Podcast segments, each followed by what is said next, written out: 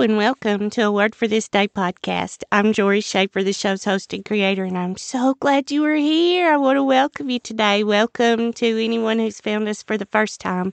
It's no accident that you're here today, friends, so don't run off quite yet.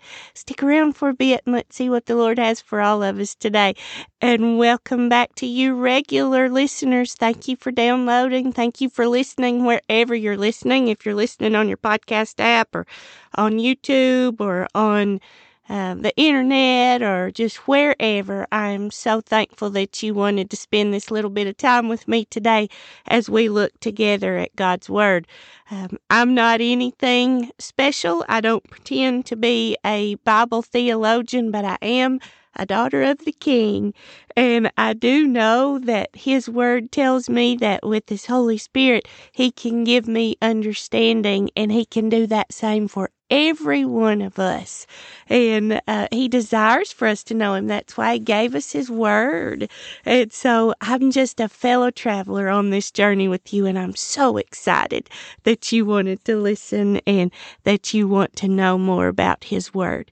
Well, um, I want to encourage you to please continue to share this podcast with friends, family, neighbors, strangers, just anyone who you think would want to come along this journey with us and know that I love to hear from you. I love to hear what God's doing in your life as you're spending more time with Him. You can find my email down in the show notes. It's a word for this day at gmail.com. The most important thing you'll find in the show notes is uh, references uh, to the scriptures that I mention during each podcast, and that's for you to be able able to go back and do your own personal study or to look things up um, as you feel so led. Well, our verse for the day for January the 21st, 2024 comes from the book of Job. Job chapter 1, verse 21, and it reads as follows from the English Standard Version. And he said, Naked I came from my mother's womb, and naked shall I return. The Lord gave, and the Lord is taken away. Blessed be the name of the Lord. Oh, friends, there is so much here, and I'm excited for us to park here and see what we can learn. You know, if you've been on this journey with me very long, you know that I think it's wise for us to have this discipline. I'm thinking about where we are in the scripture, and uh, this helps us to kind of understand, to be able to interpret it correctly only with the with God's help and by the um, inspiration of the Holy Spirit, and it helps us to um, be able to understand it, to hide it in our hearts. So, like we've talked about in previous podcasts, when uh, the the world and the devil of tries to twist things, we'll be able to say, "Oh no, this is where it says it." Roughly, this is what it says, and we will be familiar with it and we can go back. If you just try to pull out one verse and you don't think about where it is or who wrote it or what the context was, it's a lot harder to remember that. And so, uh, this is just a good discipline, and I encourage you not to get frustrated with that. Uh, just take those couple of minutes and think about where you are when you look at a new passage of Scripture. Well, we're in the Old Testament, and we know that the Old Testament starts with the five books of the law, then it moves to Old Testament history, and right after that, is a section that some call the wisdom literature. Some people call it the wisdom and poetry literature, but it's Esther, Job, Psalms, Proverbs, uh, Ecclesiastes, and Song of Solomon. And after that little group, then comes the prophets, the major prophets and the minor prophets. So this is in that wisdom and poetry literature. And it's thought that the setting of Job, when all these things happened, was relatively early, like sometime perhaps after the Tower of Babel, but before Abraham. Job seemed to know about Adam. He seemed to know about Noah and the flood based on some comments that he had, but there's no mention of Abraham and the Exodus or Moses. We don't know who wrote this book. We know, as we discussed yesterday, that um, who inspired the book. You know, all scriptures breathed out by God and profitable for teaching, correction, reproof, and training in righteousness. We know that.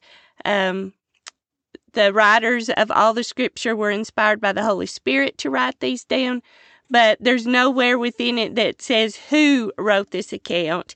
Job couldn't have written it probably because he really didn't know what was going on in the heavenlies. He and his friends didn't until much later.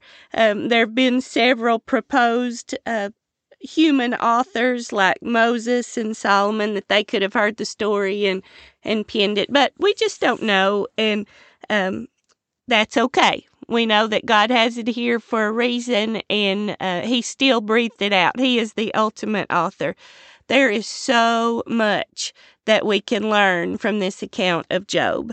And um, I'm excited for us to park here today and see what all we can uh, unpack. And just in in a way of an overview, there's just several, and I'm I know I won't hit on all of them, but several big things to think about Job. You know, most people talk, look at it about um, patience and suffering. They talk about the patience of Job, um, but it seems to be more than that as well. It seems to be, you know, there are things that go on in the heavenly places that can affect our lives that we have no idea about suffering happens and sometimes we don't know why. Sometimes it is because of things that we have done. Sometimes it is uh, to be a testimony to others. Um, it's all in accordance with what God has allowed. But sometimes we just don't know. And there are things that happen in this life that we are not going to understand but we go back to what we know is true, and that is God is faithful. His will and His ways are perfect, even when we don't understand. And so we see that throughout here. Um, we see that people who mean well and who think that they have, that they understand everything often don't, as was with Job's friends. And um, I'm just excited for us to park here and with regards to our verse for the day to see something that is just so important for all of us to remember. You know, one of the things about Job, especially in these first couple of chapters, and then later he did uh, the right thing too, but um, he was able to take an accurate assessment of the situation even in his in his pain. Now there are parts of the in the middle where he he really wanted just to be able to talk to God um, that. Uh, maybe he wasn't completely thinking in the right way and God did put him in his place but in a very loving way um, and so I'm just I'm excited for us to to start here but let's back up here at the beginning and see wh- how this opens and leading up to our verse for the day. It says, There was a man in the land of Uz whose name was Job, and that man was blameless and upright, one who feared God and turned away from evil. There were born to him seven sons and three daughters. He possessed 7,000 sheep, 3,000 camels, 500 yoke of oxen, and 500 female donkeys, and very many servants, so that this man was the greatest of all the people of the East. His sons used to go and hold a feast in the house of each one on his day, and they would send and invite their three sisters to eat and drink with them. And when the days of the feast had run their course, Job would send and consecrate them, and he would rise early in the morning and offer burnt offerings according to the number of them all. For Job said, It may be that my children have sinned and cursed God in their hearts. Thus Job did continually. Now there was a day when the sons of God came to present themselves before the Lord, and Satan also came among them. Now, when it says sons of God there, more than likely that's the host of heaven, that's some of the angels, because Satan came as well.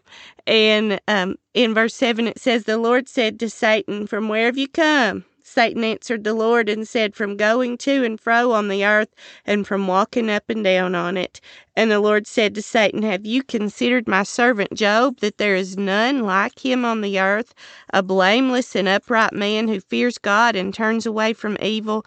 Then Satan answered the Lord and said, Does Job fear God for no reason? Have you not put a hedge around him and his house and all that he has on every side? That is just the character of the devil. He's an accuser. Can't believe that anyone would trust God completely. And that was because of the pride in his heart and this the evil in his heart. But um, it says, You have blessed the work of his hands, and his possessions have in- increased in the land. But stretch out your hand and touch all that he has, and he will curse you to your face. And the Lord said to Satan, Behold, all that he has is in your hand, only against him do not stretch out your hand. So Satan went out from the presence of the Lord. Now there was a day when his sons and daughters were eating and drinking wine in their oldest brother's house, and there came a messenger to Job and said, The oxen were plowing and the donkeys feeding beside them, and the Sabaeans fell upon them and took them and struck down the servants with the edge of the sword, and I alone have escaped to tell you. While he was yet speaking, there came another and said, The fire of God fell from heaven and burned up the sheep and the servants and consumed them, and I alone have escaped to tell you. While he was yet speaking, there came another and said, The Chaldeans formed three groups and made a raid on the camels and took them and struck down the servants of, with the edge of the sword, and I alone have escaped to tell you. While he was yet speaking, there came another and said, Your sons and daughters were eating and drinking wine in their oldest brother's house, and behold, a great wind came across the wilderness and struck the four corners of the house, and it fell upon the young people, and they are dead. And I alone have escaped to tell you. And then in verse 20 it says, Then Job arose and tore his robe, and shaved his head, and fell on the ground, and worshipped. And he said, and this is our verse for the day Naked I came from my mother's womb, and naked shall I return. The Lord gave, and the Lord has taken away. Blessed be the name of the Lord. And I'm going to read the verse right after that. In all this, Job did not sin or charge God with wrong.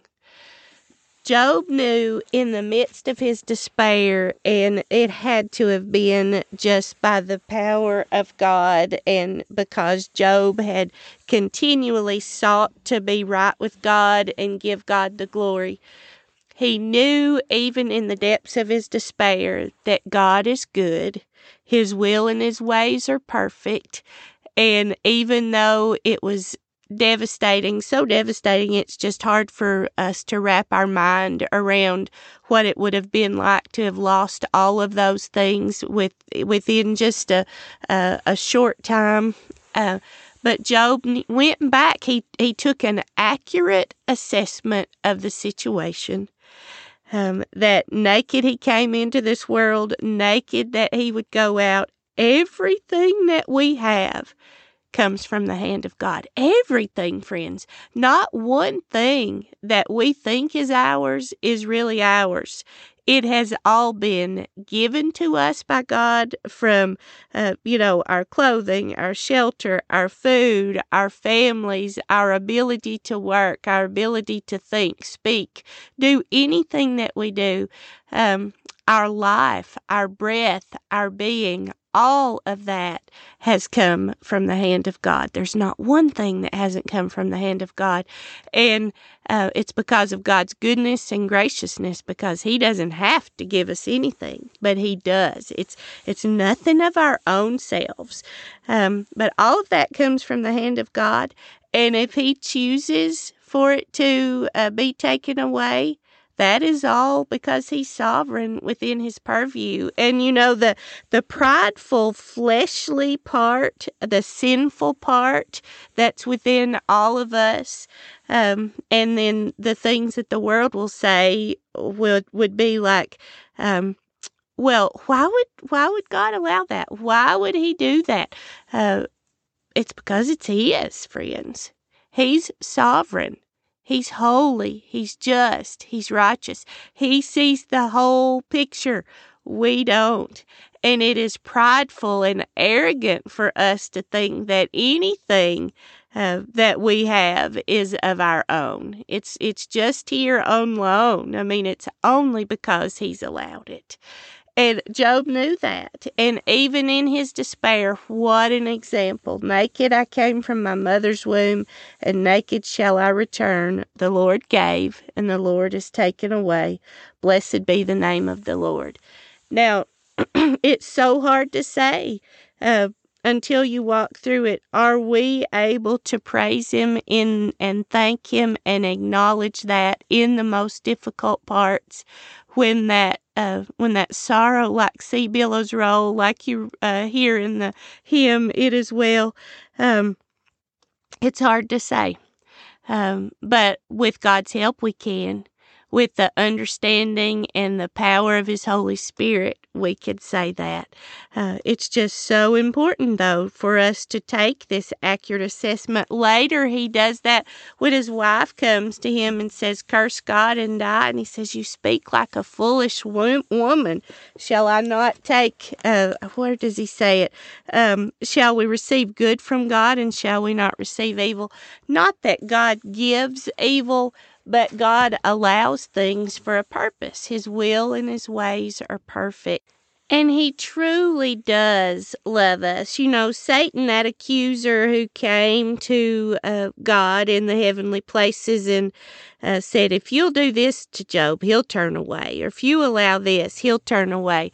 God knew Job's heart. God knew that Job sought to honor him and um, God also knew the trial that He was allowing Job to go through, but He knew that uh, He knew Job's heart, and uh, God would get the glory in this.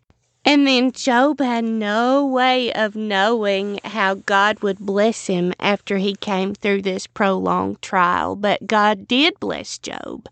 And uh, it's just such a, a, wonderful example to us. And uh, people say, but why would he allow that? Uh, friends, there are things that we just don't understand. But if we go back to what Jesus did for us, and God had a purpose and a plan, and Jesus took all of that sin, all of that wrath, all of that pain and suffering on himself for us. That was God's son. God knew that there was a higher uh, a higher play, purpose. Jesus knew that as well, and he endured that for us. And so nothing that we go through can compare to what Jesus has gone through for us, even though it may seem like it at times it really it really cannot compare because Jesus took on all that wrath that was meant to come against all the sin of everyone and Jesus took that on himself for us. But he was victorious. And so we can be victorious. We can't go through any trial on our own strength. If you try to do that um, you will not be able to survive it. But if we can go through it with God's help looking to Him for His strength and His uh, joy and His comfort and His peace, it will make all the difference. I think about uh, family members. I think about my mama's uh, family and my aunts who have lost children, and I think about uh, those who have lost husbands, and I think about uh, just all kinds of tragedies just in my family. And then I think about tragedies that occur in other families that I take care of and see, and um, you wonder just how can people survive it? Well, you can't without the Lord. And so we see that example here with Job. He took an accurate assessment of the situation. He knew he was able to rise above it and not say, Why me, why me, why me, but to say, You know, I didn't come into this world with anything. I'm not going out with anything, but God is faithful. He blessed me for those purposes uh, for a time, and I'm going to continue to thank Him because I know His character. And friends, we can do that when everything is falling apart. We go back to what we know is true about God, and that it is that is He is faithful, He loves us, He takes care of us, He will walk through us with the most difficult things. And after we've been, uh, after we've come through these difficulties and um, and are being refined and purified, if we are believers, there's a day that we are going to have the most wonderful reward, and that will be to be with Him uh, in eternal life. And so I'm just so thankful for that. I'm thankful for this example. May we be an encouragement to others in whatever He has us to walk through. May we be able to appoint others to Him, not to accuse or to say, well, if you would get your life right, things would be better. No, as we see from Job's story, uh, there are things that happen that we don't know sometimes what the purpose is, but God is faithful. He loves His children.